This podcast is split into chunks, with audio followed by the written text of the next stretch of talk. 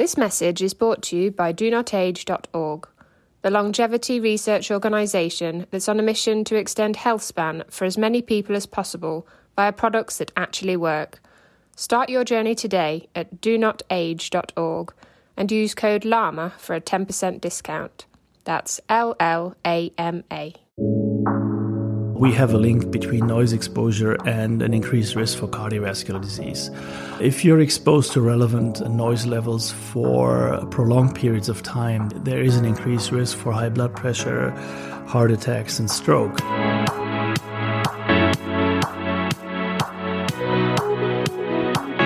Hello and welcome to the Live Long and Master Aging podcast. I'm Peter Bowes. This is where we explore the science and stories behind human longevity. Well, this is the first in another series of interviews from TED Med, the annual conference focusing on health and medicine.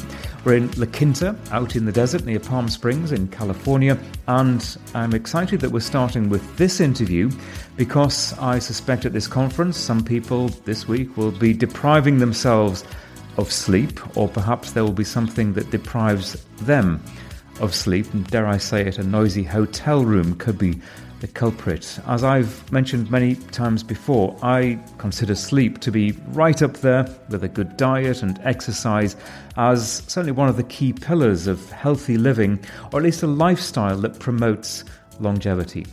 I'm joined by Matthias Basner, who has spent the past two decades studying the effects of noise on sleep.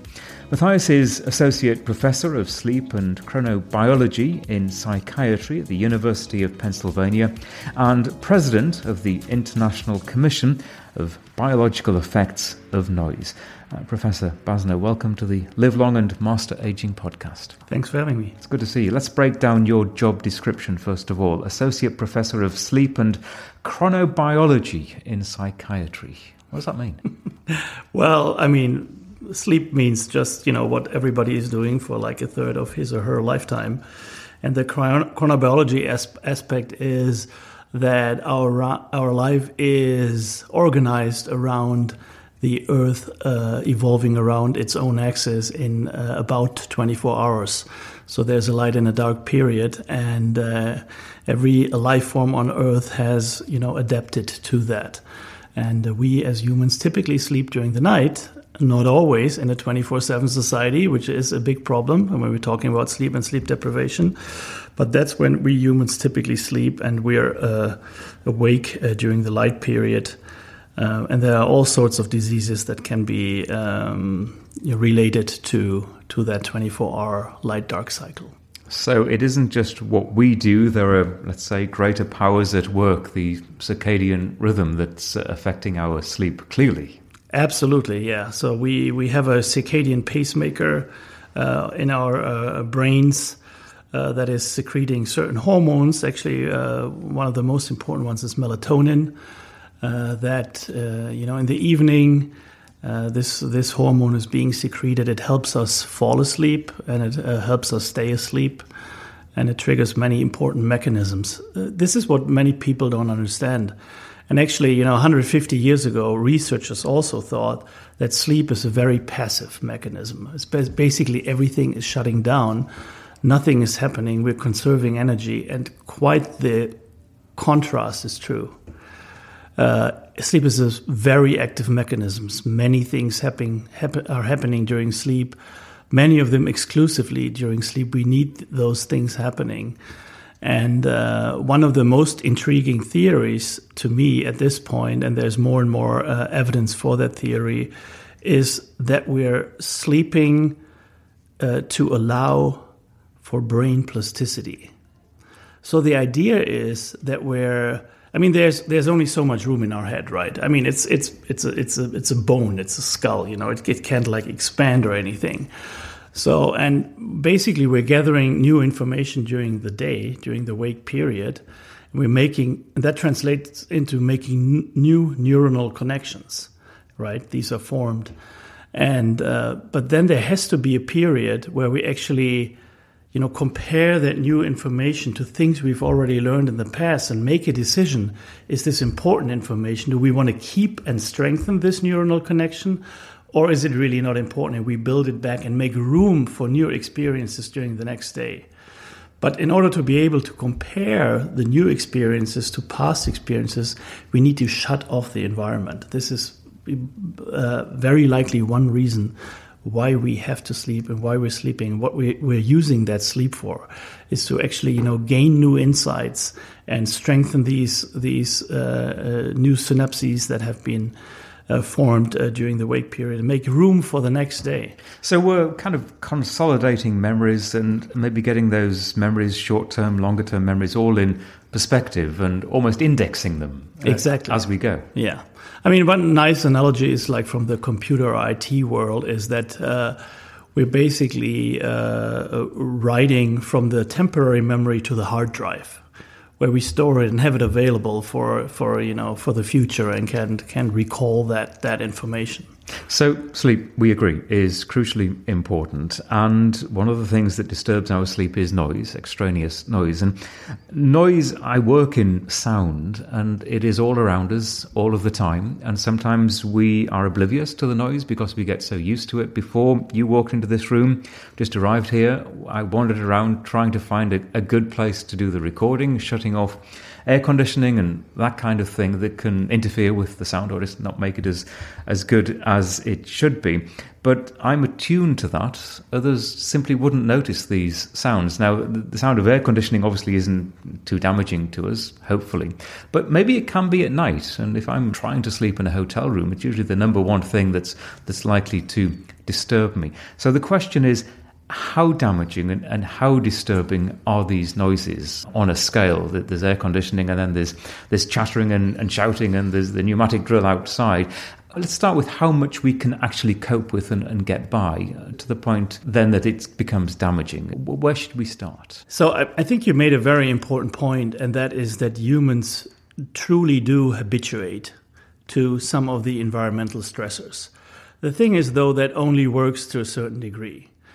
Uh, for example, we have done studies in the lab and in the field on the effects of, of traffic noise on sleep.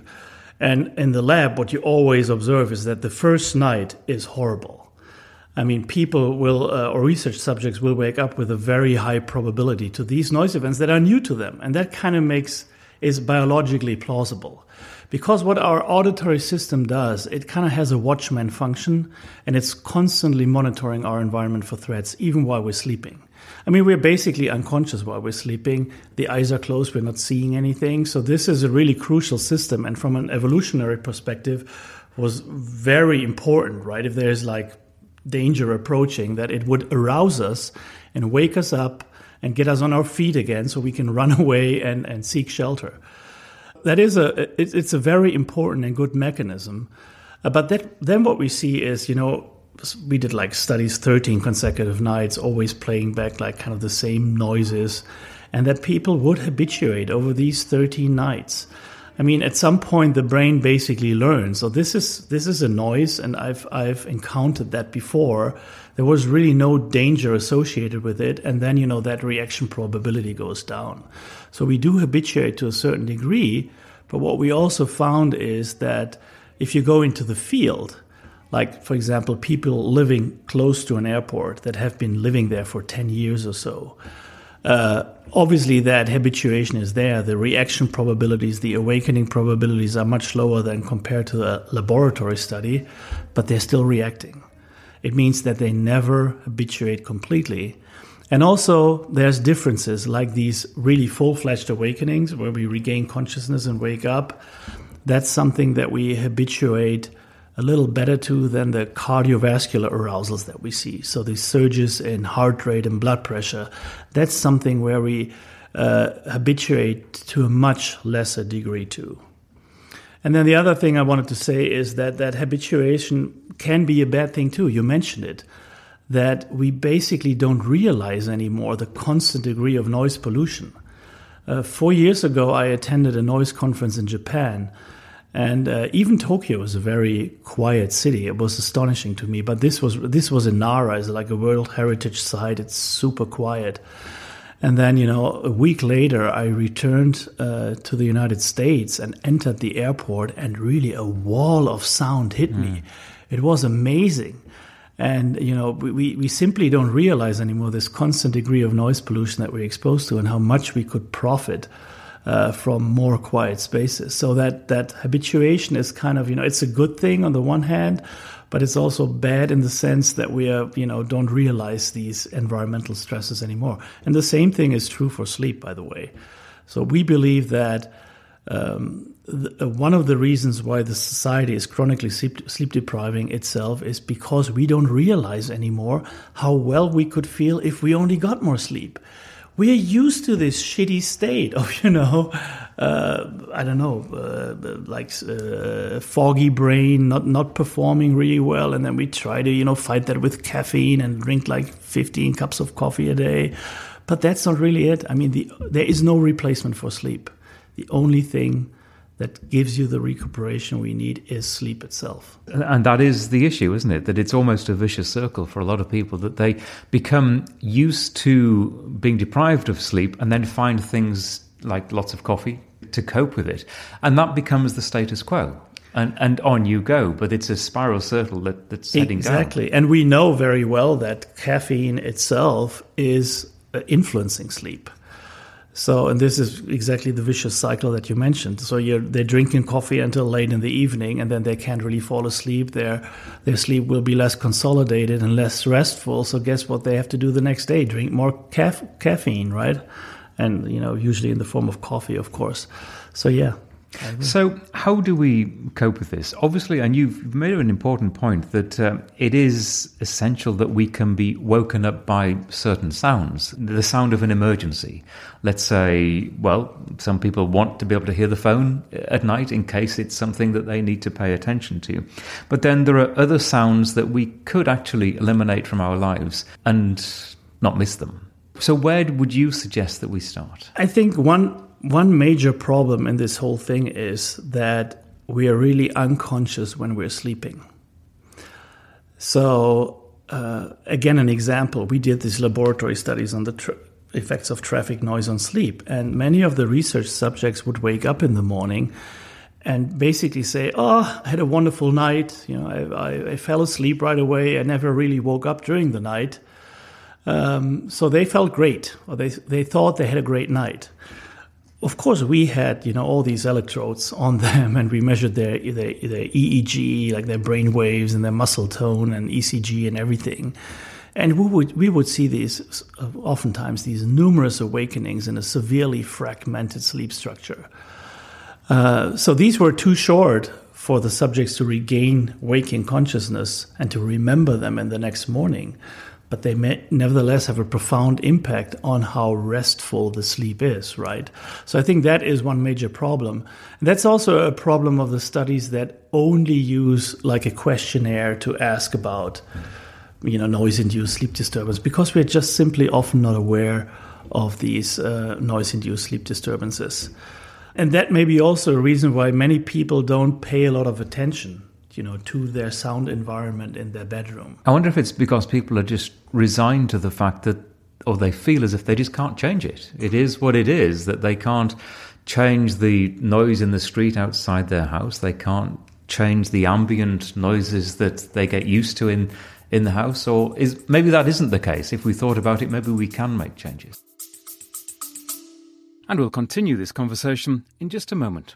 Hey, quick question for you. Are you someone who wants to be fit, healthy, and happy? And what if I told you you could get your dream body by simply just listening to a podcast? I'm Josh. And I'm KG, and we're the hosts of the Fit, Healthy, and Happy podcast. Listen, we get it. Fitness isn't easy. Carbs, no carbs. Just stop, okay? It doesn't have to be that complicated. And that's why we made this podcast. We get straight to the facts so you can become your best you. So the way to check us out is click the link in the show notes or search Fit, Healthy, and Happy podcast on any of the major podcast platforms. We'll see you soon. I guess it's a uh, matter of priority. So this is what I will, you know, say during my TEDMED talk: is if you're actually looking to rent or buy a new place, make low noise a priority, right?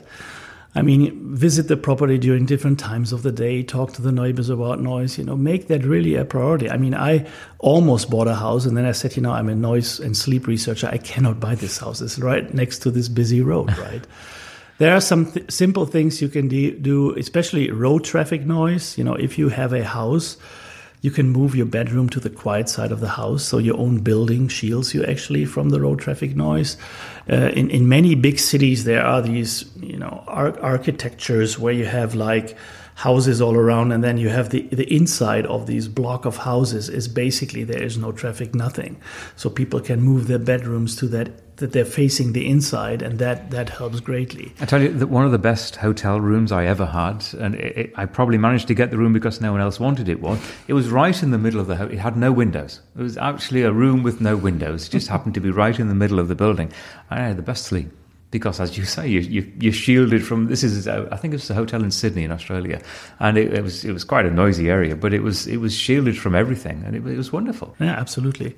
We just have to make it a priority. I mean, a, a quiet bedroom. I mean, we as sleep researchers and in sleep medicine, we talk about good sleep hygiene. So, you know, the room should be dark, it should have the right temperature, not too hot, not too cold. And um, a quiet bedroom is certainly one of the cornerstones of that sleep hygiene. And presumably, I mean, I use earplugs. I use wax earplugs. Certainly, yeah. I mean, especially if it works for you. This is the thing Right. about uh, sleep hygiene. We often say, you know, whatever floats your boat. So if if that works for you, then then great. And if, if it's something that is not outrageous, like if somebody would tell me I, I need to drink six bottles of beer every night to fall asleep, I would say, okay, this is clearly not a good No, thing, right? But if it's if- other issues. if it's things like that, many people can tolerate earplugs because you all of a sudden, you know, hear your bowel movements and your heart beating, and uh, some people can tolerate that. But if that works for you, it's it's it's perfect. Hmm. Now, is there, so we talk a lot about longevity. Is there good science and, and evidence that we are perhaps knocking a few years off our lives if we don't pay attention to this area of our lifestyle? I don't know whether it's a few years, but you know, the research is actually becoming more and more conclusive in the sense that, first of all, we have a link between noise exposure and an increased risk for cardiovascular disease. So there's more and more studies, many of them really large studies, some of them prospective in nature, showing that. Uh, if you're exposed to relevant uh, noise levels for prolonged periods of time, that the, there is an increased risk for high blood pressure, heart attacks, and stroke. And uh, interestingly, many of the new studies actually looked at what about daytime noise exposure nighttime noise exposure, and actually the association to the nighttime noise exposure is much stronger than to the daytime noise exposure.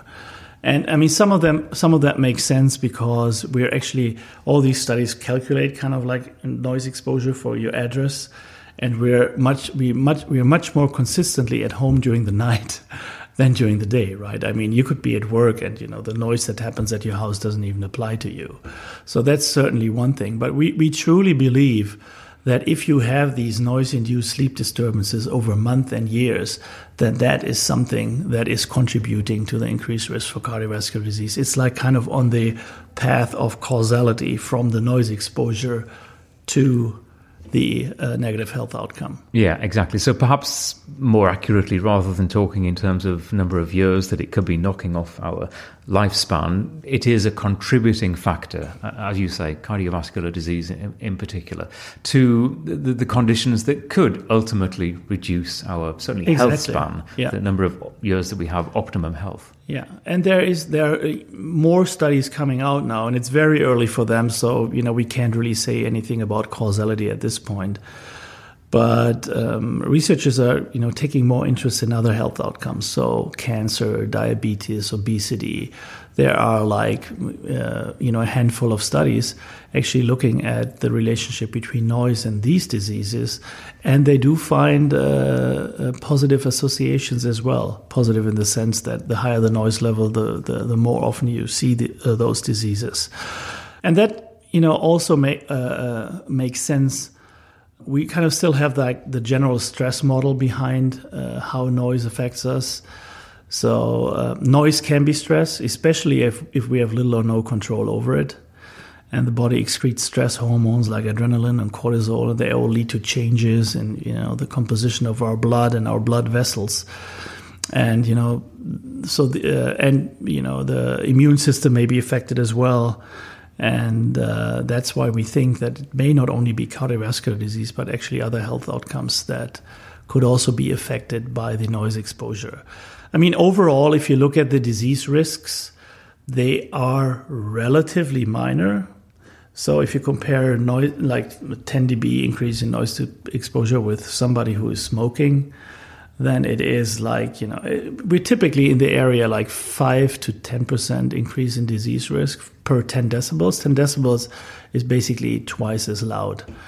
Uh, which is not it's not nothing it's it's it's it's not as major though however it's still a major public health problem in the sense that noise is so ubiquitous and so many people are exposed to relevant noise levels and that actually makes it a problem you know if it were only like 100,000 people across the globe, you say, okay, you know, it's not a big deal. But because there's so many people, and we talked about it, right? It's like this constant noise pollution yeah. we're all exposed to. But when you add up all of these factors that can have a negative impact on us, it is still significant because there isn't one thing that is going to determine our longevity. It, is lots of different things. And I started by mentioning diet and exercise and sleep, and there are plenty of other factors as well that go into living a long and, and healthy life. And, and, clearly, this is a, a, key part of that. Right. And uh, it's also often that, you know, some of these factors may actually be additive oftentimes in cardiovascular disease risk, you know, there are these charts you can look up, you know, your blood pressure and your age and your your, your sex, and then you can say, you know, oh, is it what is my risk to die in the next ten years of a heart attack or something? So if you only have one risk factor, it's typically not a big problem. But if you like accumulate a number of risk factors, then they actually may act together and may have a, a, much more severe consequence than if you have a single risk factor. And of course, you know, noise also is depends on the socio-demographic structure of the area. I mean, noise is definitely a factor for, for people choosing houses, and I, I said earlier it should be right. So if, if there is a, a, a very noisy area right next to a train track or super close to an airport, that you know the, the real estate prices will be lower and it, it, it attracts people from a with with lower income and with a from a lower socio-demographic um, uh, stratum of the of the um, of society, and you know they may actually already have behaviors that predispose them to more negative health outcomes, and then the noise on top of that, right? So, is there a kind of noise or is there a time of day when noise is actually good for us and that we should be absorbing sounds? And we started by mentioning the circadian rhythm. I wonder as we get up in the morning if it's actually good to hear the birds chirping outside and the sound of the coffee machine and maybe your favorite music on the radio or whatever you absorb at that time of the day. Does it, does it start is it a, a point in the circadian rhythm that's actually positive for us in terms of starting the day? Potentially, yes. I mean, the number one, we call that Zeitgeber. It's a, it's a signal that is synchronizing us to the 24 hour day. The, the, number one signal is light, daylight. Uh, but there are other um, uh, stimuli, like, for example, a regular meal that can synchronize us to the 24 hour day. So, in the, in the same way, I could think of noise as the same thing. Like, if you always have like those birds, uh, you know, uh, chirping in the morning that that could uh, somewhat synchronize you. But uh, I don't know. Light is still the number one, yeah. one uh, number one source. But I, I, think you made a good point in the sense that I think we have to remind ourselves uh, of Uh, how noise is defined. It's actually defined as unwanted sound. And so there's a, a, physical component to that, which is the sound level. But then there's this psychological component, and that's the circumstances that actually make the sound unwanted. So you, you mentioned listening to music. You know, if if you like the music and it's loud, it, it's not noise to you. You're actually enjoying yourself, and actually there may be mechanisms happening. You know, you're like you're excreting, you know, um, endorphins, and you know it makes you happy, and it's actually a very positive response. So again, it's not necessarily just the loudness, but it's really the circumstance. I mean, my boilerplate example is a rock concert, and you know, the person attending the concert it is 100 decibels. It's not noise to that person. You know, it's it's they like the band, they paid 100 bucks for the ticket, and you know, it's not noise. But somebody living three blocks away from the concert hall trying to read a book cannot concentrate because of the music. The sound pressure levels are much lower, but you know, this stresses that person out, and that may trigger reactions that, in the long run, uh, can have health consequences. So, yeah. um, yes, I think that. Uh, first of all, I mean, the, the, I don't know whether you heard about these really dead rooms where where where, where you have no sound whatsoever. That's I, I, I love them doing this kind of thing. I love that kind of room. It's perfect. you love that. Many people are creeped out by it because I mean, sound is something that belongs to our natural environment. And actually, um, you know, when I give a presentation, I have this chart basically you know showing you the decibel levels and then noise on the left quiet on the right.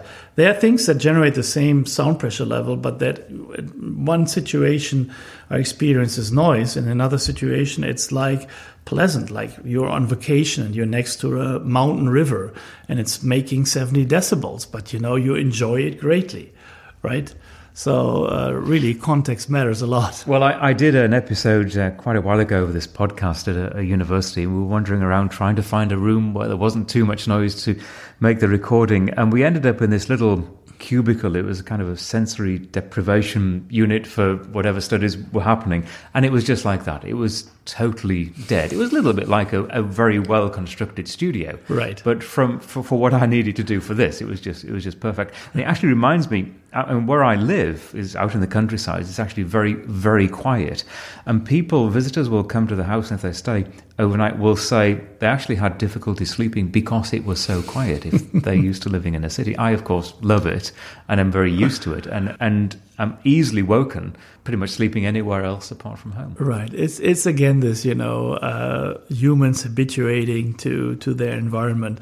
We had this. It's an anecdote, but it's somebody living close to a railway track, and actually that person told us, you know, typically there's a 5:30 a.m. train, and one day that train was not coming, and it the subject woke up and said, you know, it was Where's the train? Yeah, exactly. It was unusual, something that you know, something's not right about my environment right? Yeah. So um, yeah, I've heard that before too. That people just say this is too quiet.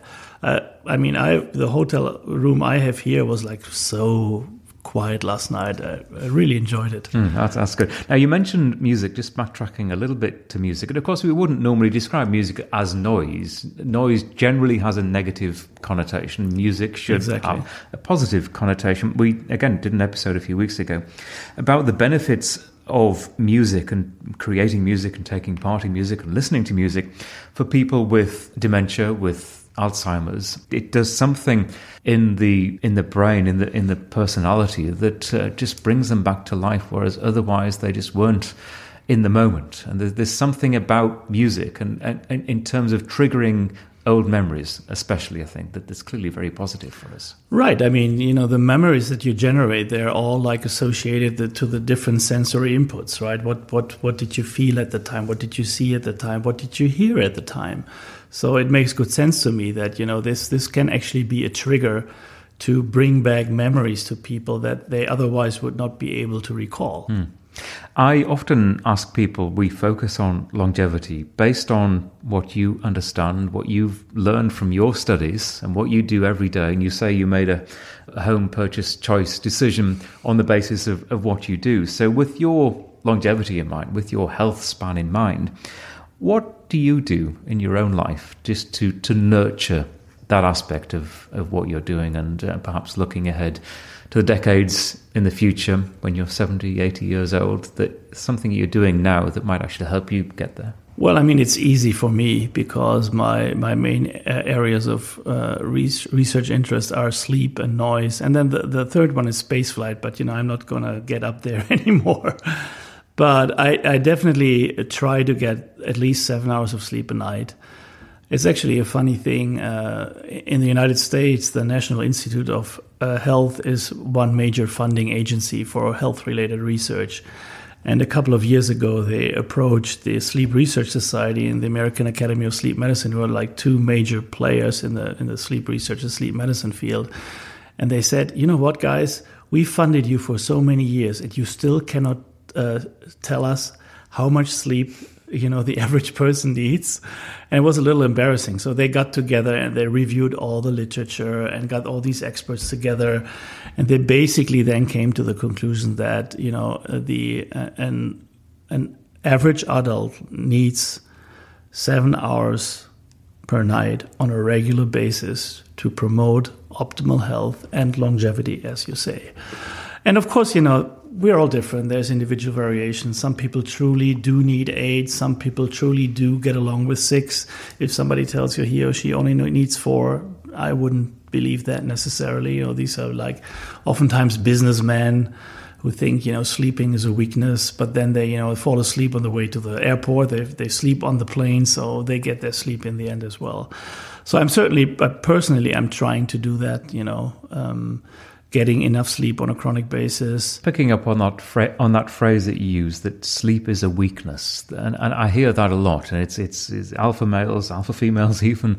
Um, it doesn't really matter what sex you are. That people seem to think, especially business people, that uh, you know, oh, I can go without sleep, and maybe they look at prime ministers and presidents who tend to boast about how little sleep they get. I'm thinking of Margaret Thatcher and, and Donald Trump doesn't sleep very often, very different characters. But uh, some people seem to, to, to wear it as a badge of honor that they don't sleep very much, and it, it's it's a mystery to me how they can exist like that. Right. And again, you know, perhaps they. This is a, another thing we found out in our research that it really doesn't doesn't matter how you distribute the sleep over the 24 hour period. We did like studies. Uh, looking at you know one large consolidated sleep period over the night or if you like do a nap during the day and then a less long period during the night. And we varied all these combinations. And in the end it was total sleep time that predicted performance during the day. So it didn't really matter whether you had like one long period or like two you know one eight hour period or two four hour periods as long as you got the same amount of sleep. Um, so um, yeah, I don't know. Um, it is seen as a weakness, and I agree. You know, we don't know how much better our politics could be if these politicians only would get enough sleep, and if they wouldn't make those decisions at 3 a.m. in the morning in a conference room, right? Because there there have been studies showing really that that th- this this saying sleep over it makes a lot of sense. We gain new insights while we're sleeping. There have been very clever studies basically giving people a task to do uh, you know just summing up numbers and then at the last column you have to had to put down the sum. And there was actually a very easy pattern to it. And uh, you could once you had that insight you were basically done with the task right away. So they basically uh, put those people who didn't get that insight, half of them got enough sleep, the other half did not get enough sleep, and many more of those who had enough sleep had that insight in the next morning. Mm. It just tells you our brain is, is still working on problems uh, during the night. It's making that comparison to you know, your past experiences, and then we wake up and we truly have new insights. So that's so why that's why the phrase "I'm going to sleep on that" yes is so beneficial. Absolutely, do that. You yeah. know, and you probably you know stupid things you would have done on the night before. You say, you know, you get a totally different perspective on it. I say, you know, it's a good thing that I didn't send that letter. I was just going to say, didn't resign from don't my job. hit send late at night. Yes, or even exactly. tweet in the middle of the night. Just briefly, and I don't want to delve into this too deeply, or maybe I would like to, but I don't think we have time. You mentioned space, and I know a lot of your work is associated with, with sleep and, and uh, space. Have you been in space? Yourself? no. No? No. Okay. My, my, you just my, said something that suggested that you might have been. My wife would never allow right, me. Okay. but sleep for, for astronauts clearly is, is, is, a key factor, and you, you've been looking at that. Absolutely. Yeah, no, uh, sleep is a key factor, and high levels of cognitive performance constantly in astronauts is a, is a key factor for mission success. I mean, it's such a hostile environment, and uh, you know, a tiny mistake can have you know severe consequences. You can lose not only the crew, but that you know multi-billion-dollar equipment that you sent up uh, into space. So it's kind of interesting because we did a very large study in 24 astronauts doing six month missions on the International Space Station and basically confirmed what other studies had shown before that astronauts are not getting enough sleep on a chronic basis. Yeah, we talked earlier about these seven hours that you need. So the average for astronauts is six hours. And, you know, there are often nights where they only get four or five. And so they're basically chronically sleep deprived. Um, the main reason for that, what we believe, is the same reason that we see on Earth is just the workload can be immense up there. So they have to do all these maintenance tasks. They have to do these research projects, and uh, you know, a researcher will schedule them for an hour, and then something goes wrong, and all of a sudden it took three hours, and they, you know, and then instead of you know ending the day at six p.m., they ended at nine p.m. And then they're just like humans on Earth. They actually went up there to you know look out the window and see Earth, so they don't go to bed right away, right? They wind down and they look out the window and, and, and, and, you know chat and whatever. And then it's like 1 a.m before they go to bed and you know that's how they lose their sleep. Interestingly uh, the russians did a simulated mission to mars. It was a so-called mars 500 project. And we were part of that as well. And we, we measured sleep with little you know fitbit like devices and had them do performance tests. And it looked completely different there there was an initial hectic phase where they actually lost some sleep, but then it was basically getting boring for them. You know, it was always the same task. They'd done it over and over again. You know, they were very, you know, proficient in doing these tasks. And all of a sudden, they started sleeping longer. And uh, when they were awake, they were also moving less when they were awake. It's kind of, you know, that, I don't know, winter sleep kind of state. Um, so the the problems that we will be facing uh, when we send people to Mars may be, may be completely different ones. We have to keep them uh, engaged and uh, give them something meaningful to do on their journey to Mars. I mean, once they're there, you know, it's all very hectic and there's a lot going on. But getting there is basically, you know, sitting on a train and looking out the window, right? Uh, and there was also one subject that was not entrained to the 24 hour day anymore. So that subject was running on a 24 hour rhythm. So every 12 days, it would be the biological night for that subject and the biological day for the rest of the crew. And of course, that's nothing that you want. So uh, that's what was one of our main conclusions that actually, you know, the lighting you put on that spacecraft, you kind of have to mimic the 24-hour day. You have to have bright blue light in the morning, and then you have to have, um, you know, uh, orange, red, uh, low intensity light before they go to bed and try to keep them entrain to that 24 hour day so they as a crew you know are performing at their best when they have to so life on mars is, isn't going to be straightforward when no. we eventually get yeah, and Mars also has a 24.6 hour day, so right, yeah. which is possible for humans to entrain to, but yeah, still. Your work is fascinating. Really enjoyed this. How can people follow what you do?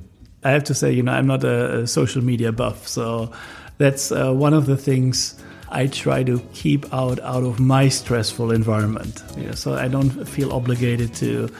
Uh, you know, Instagram another photo and uh, tweet another tweet. Right now, it falls right into the story we're talking about, doesn't it? It's it's another area of disturbance. Exactly. yeah, it's so it's so hard to to concentrate on things today. So that's just another thing is a distraction. So we could go to your university website to check out your papers and absolutely. If, if people want to delve a bit deeper into your yeah, no, studies, Google my name, you'll find me. I'll Google your name and, and put a few notes into the show notes for this. Okay, episode. great. Matthias Basner, thank you very much indeed. Thanks for having me. And uh, now I am reluctantly going to plug our social media contacts. So if you want to go to the Live Long and Master Aging uh, website, you can do that at llamapodcast.com. That's double L A M A podcast.com. And you can follow us in social media at Llama Podcast. Don't do it just before you go to bed, it might disturb your sleep. But otherwise, if you're nice and awake and it's during the day, check out our social media and our website. Many thanks to everyone at TEDMED for making this episode possible, and thank you for listening.